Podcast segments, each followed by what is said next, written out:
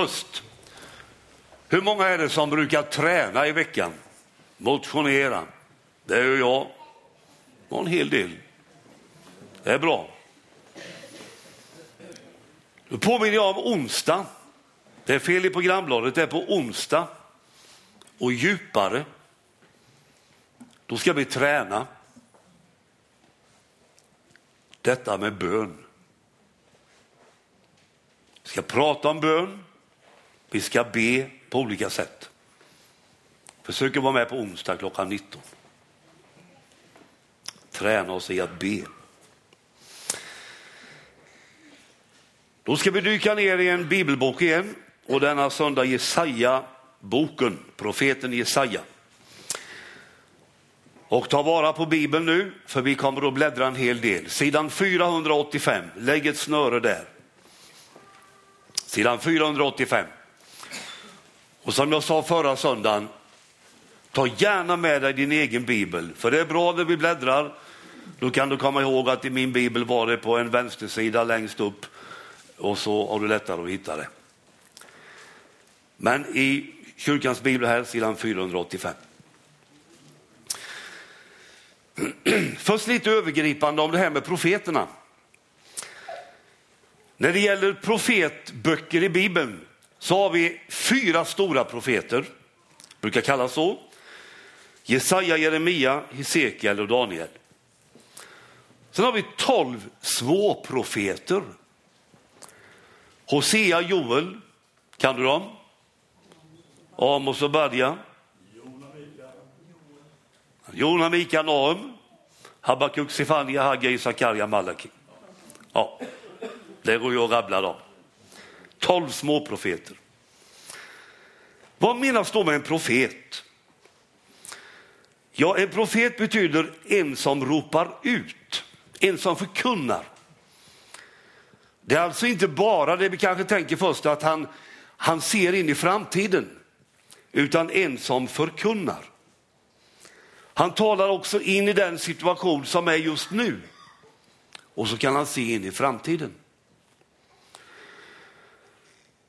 Nu vet inte jag om det blir någon ordning på punkterna i den här predikan, men nu ska vi göra en punkt och fråga. Hur ser man att det är en profet? Jo, för det första, profeten är kallad av Herren. Alltså något av det mest utmärkande för profeten, det är att han bär en stark kallelse. Och i en hel del av profetböckerna kan vi läsa om den här kallelsen, det kan vi hos Jesaja. Och det ska vi göra om en stund, återkommer till det. Profeten upplever det som ett tvång att liksom träda fram. Han har hamnat i Guds grepp och kommer inte loss. Profeten är kallad av Herren. För det andra, profeten tar emot sitt budskap från Herren. Petrus skriver i sitt andra brev att drivna av den helige ande har människor talat ord från Gud. Hur det riktigt gick till när de tog emot det här budskapet från Gud, det får vi inte veta riktigt. Men de hör i alla fall och de ser saker. Det talas om Herrens hand över dem, eller Herrens ande.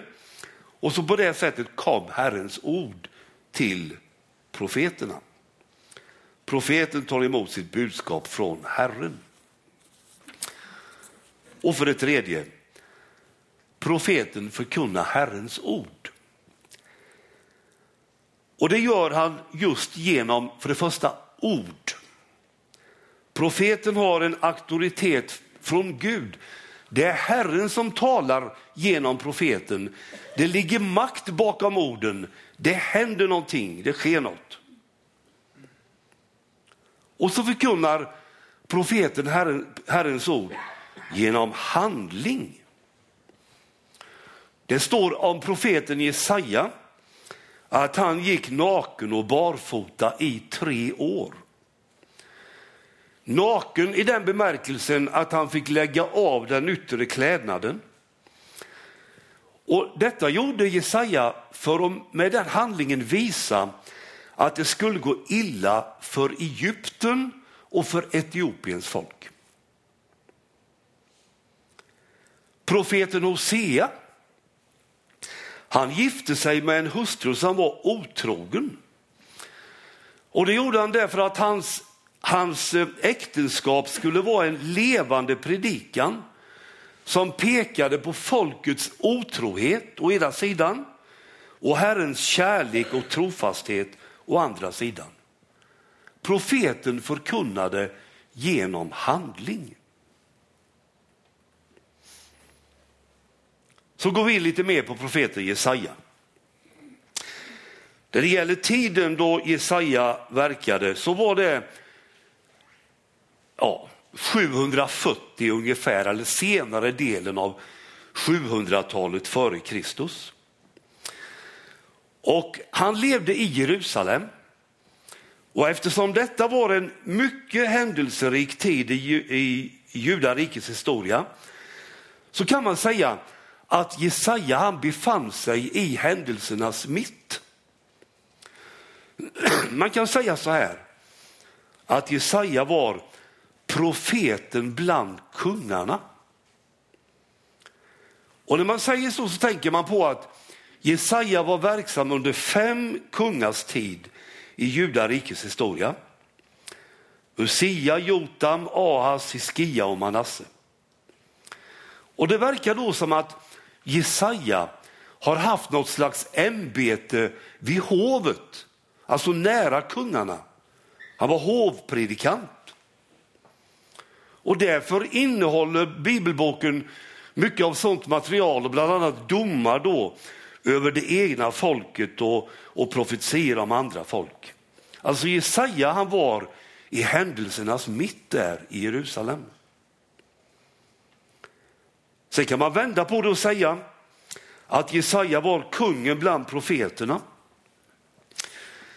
Man, kan, man brukar säga så här att Jesaja bok har en rikedom när det gäller innehållet och när det gäller språket och att, att den genom det liksom står främst då ibland gamla testamentets profetböcker. Han är kungen bland profeterna.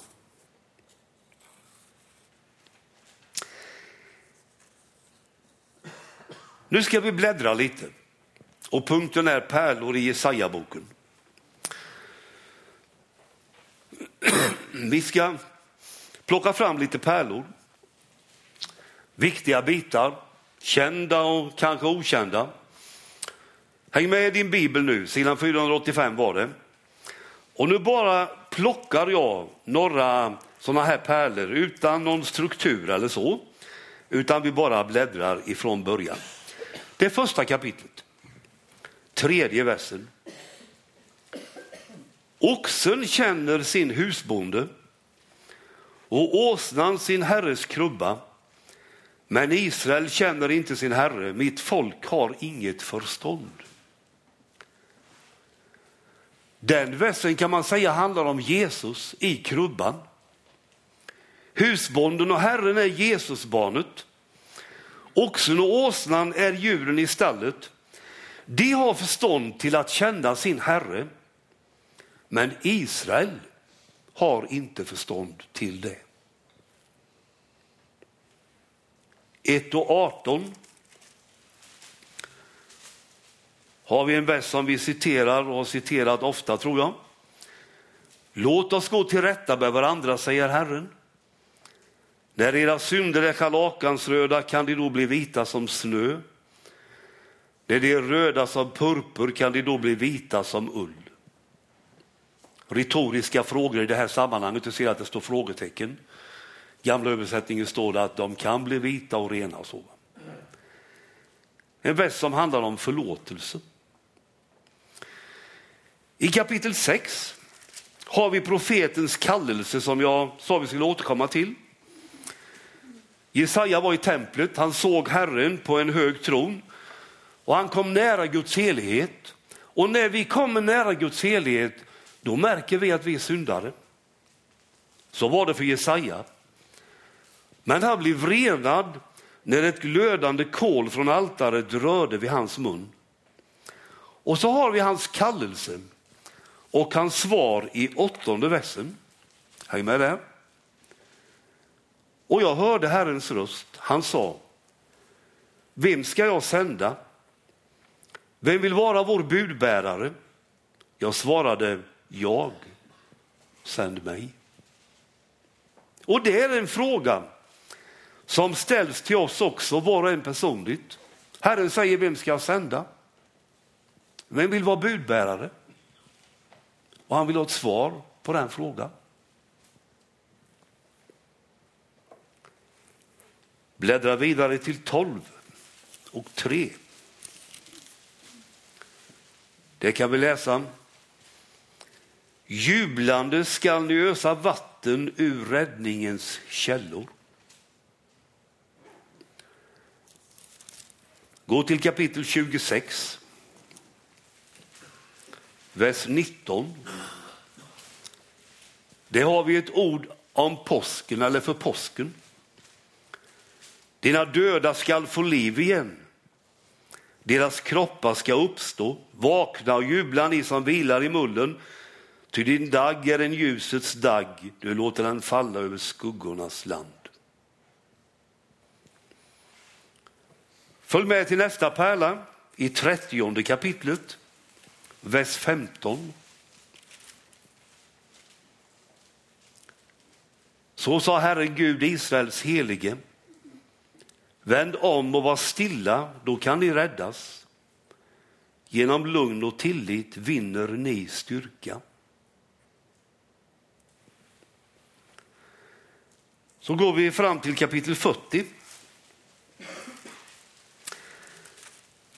Och det vill jag säga då att när vi är framme vid det kapitlet så börjar en ny del av boken. Här kan man märka grundtexten att här är det markant skiljelinje. Kapitel 40 till eh, och med 66 då handlar mycket om tröst, att svårigheterna är slut, att det onda är försonat och så vidare. En tröstebok helt enkelt. Egentligen skulle vi kunna läsa då de elva verserna, första verserna i kapitel 40, men jag rycker loss versarna 1 och 2 och en längre fram sen. 1 och 2. Trösta, trösta mitt folk, säger er Gud. Ge nytt mod åt Jerusalem. Kungör att hennes träldom är över, att hennes skuld är sonad. Att Herren straffat henne dubbelt för alla hennes synder. Och vers 11. Som en herde vallar han sin jord. Han tar upp lammen i sin famn och bär dem i sina armar. Han driver tackorna varligt. Kapitel 41. Vi bara plockar pärlor här nu. Vers 10. Var inte rädd, jag är med dig. Ängslas inte, jag är din Gud. Jag ger dig styrka och hjälper dig stöder och räddar dig med min hand. Och vers 13. Ty jag är Herre din Gud, jag tar dig vid handen och säger till dig, var inte rädd. Jag hjälper dig. Ord att komma tillbaka till. 42 kapitlet, vers 3. Det knäckta strået bryter han inte av den tynande lågan släcker han inte.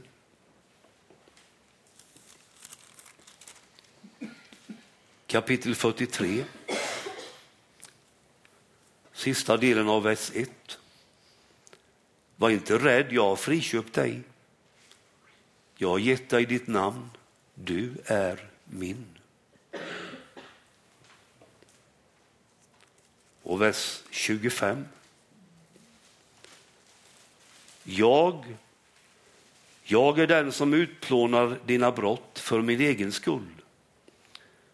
Jag minns inte mer dina synder. Och tillsammans med den versen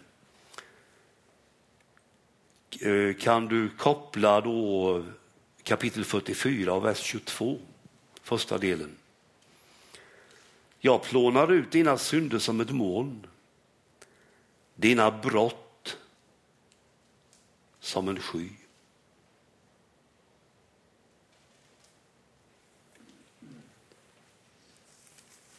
Något till av versar här och pärlor. 46 och 4.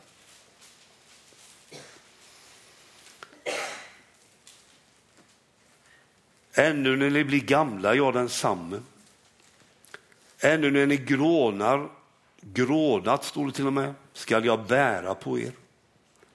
Jag har skapat er, jag ska lyfta, bära och rädda er. Kapitel 49, vers 8, första delen. Så säger Herren, jag bönhör dig när nådens tid är inne. Jag hjälper dig på räddningens dag. Och kapitel 55. Vers 6. Sök Herren medan han låter sig finnas. Åkalla honom medan han är nära. Och vers 8 och 9. Mina planer är inte era planer och era vägar är inte mina vägar, säger Herren. Liksom himlen är högt över jorden så är mina vägar högt över era vägar. Mina planer högt över era planer. Och det är några pärlor ur Jesaja bok.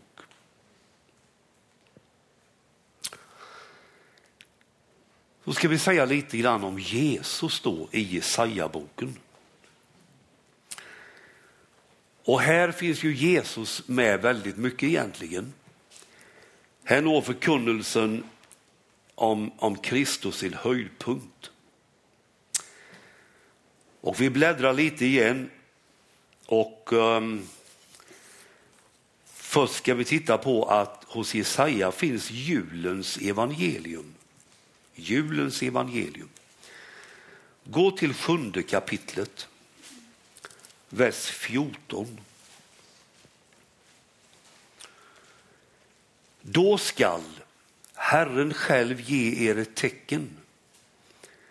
Den unga kvinnan är havande och skall föda en son och hon skall ge honom namnet Emanuel eller Emanuel. Gud med oss. Det är en profetia om att Maria skall föda Jesus. Versen citeras i ehm, Matteusevangeliet 1. Gå till nionde kapitlet. Där har vi den text som vi alltid läser vid jul. Jag läser vers 2 och vers 6. Det är folk som vandrar i mörkret ser ett stort ljus.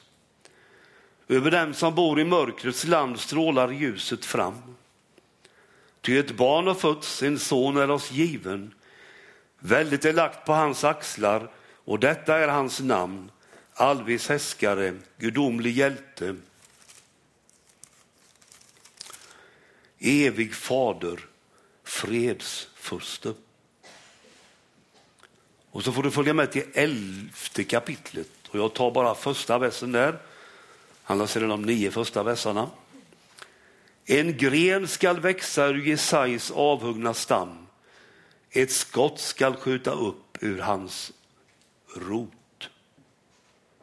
Skottet här är Jesus. Vi har alltså tre texter här som talar om Jesus och som handlar om julens evangelium. Sjunde, nionde och elfte kapitlet så har vi långfredagens och påskens evangelium. Och då får du gå fram till femtionde kapitlet. Kapitel 50. Där står det i, ehm, om detta är vers 3 till 9, jag läser sjätte versen. Sjätte versen. Tänk på Jesu lidande. Jag lät den prygla min rygg och slita mig i skägget. Jag gömde inte ansiktet när de skymfade mig och spottade på mig. Och så höjdpunkterna i texterna här har vi ju i 52 kapitlet, då vers 13 och framåt, in i 53 kapitlet, eller hela 53 kapitlet kan vi säga. Och du ser att över vers 13 i 52 kapitlet står Herrens lidande tjänare. Eh, och eh, jag läser då 53 kapitlet, vers 4 och 5. Men det var våra sjukdomar han bar, våra plågor han led. När vi trodde att han blev straffad, slagen av Gud, förnedrad. Han blev pinad för våra brott, sargad för våra synder. Han tuktades för att vi skulle helas. Hans sår gav oss bot. Detta är långfredans, en av långfredagens huvudtexter. Och här har vi också med detta att han bar våra sjukdomar. Lägg märke till det nu. Och det ska vi ta med oss idag. När vi särskilt har sagt att, eller vi har sagt att vi särskilt vill be för dig som är sjuk. Tänk på att han bar våra sjukdomar. Och i tolfte versen i 53 kapitlet kan vi tänka på påsken. Jag ska ge honom hans andel bland de stora. Låt honom dela byte med de mäktiga. Där har du seger i den stroferna. Va? För att han var beredd att dö och blev räknad som syndare när han bad i många skuld och bad för syndarna. Det var julens och långfredagens och påskens evangelium. Då har vi pingstens evangelium kvar. Och då handlar det om de första verserna i kapitel 55. Vi läser vers 1 och 2. Kom alla ni som törstar. Kom hit och få vatten. Kom även om ni inte har pengar. Förse er med säd så att ni får äta. Kom och få säd utan pengar, vin och mjölk utan att betala. Varför lägger ni pengar på det som inte är bröd? Er lön på sådant som inte mättar. Lyssna till mig, så får ni äta gott och njuta av feta rätter. Detta handlar om pingsten och om den helige ande och om att dricka ur källan. Och den längtan fanns i vår bönestund innan gudstjänsten här när vi bad tillsammans. Att det ska bli en gudstjänst där vi får dricka av anden. Och det är möjligt därför att den helige ande är här. Gud vill inget hellre än att fylla oss med helig ande på nytt. Han väntar på att vi ska öppna. Det var lite om profeten Jesajas bok. Jag hoppas du har fått lite mer inblick och kanske lite mer hunger efter just den här boken. Också idag får du en minnesväst. Du får den av vaktmästarna när gudstjänsten är slut. Påminn dig om den varje dag under veckan. Försök att lära dig den utan till. Det blir från 41 kapitlet, tionde versen. Vi har citerat det. Och den lyder. Var inte rädd. Jag är med dig. Ängslas inte, jag är din Gud. Jag ger dig styrka och hjälper dig stöder och räddar dig med min hand. Amen.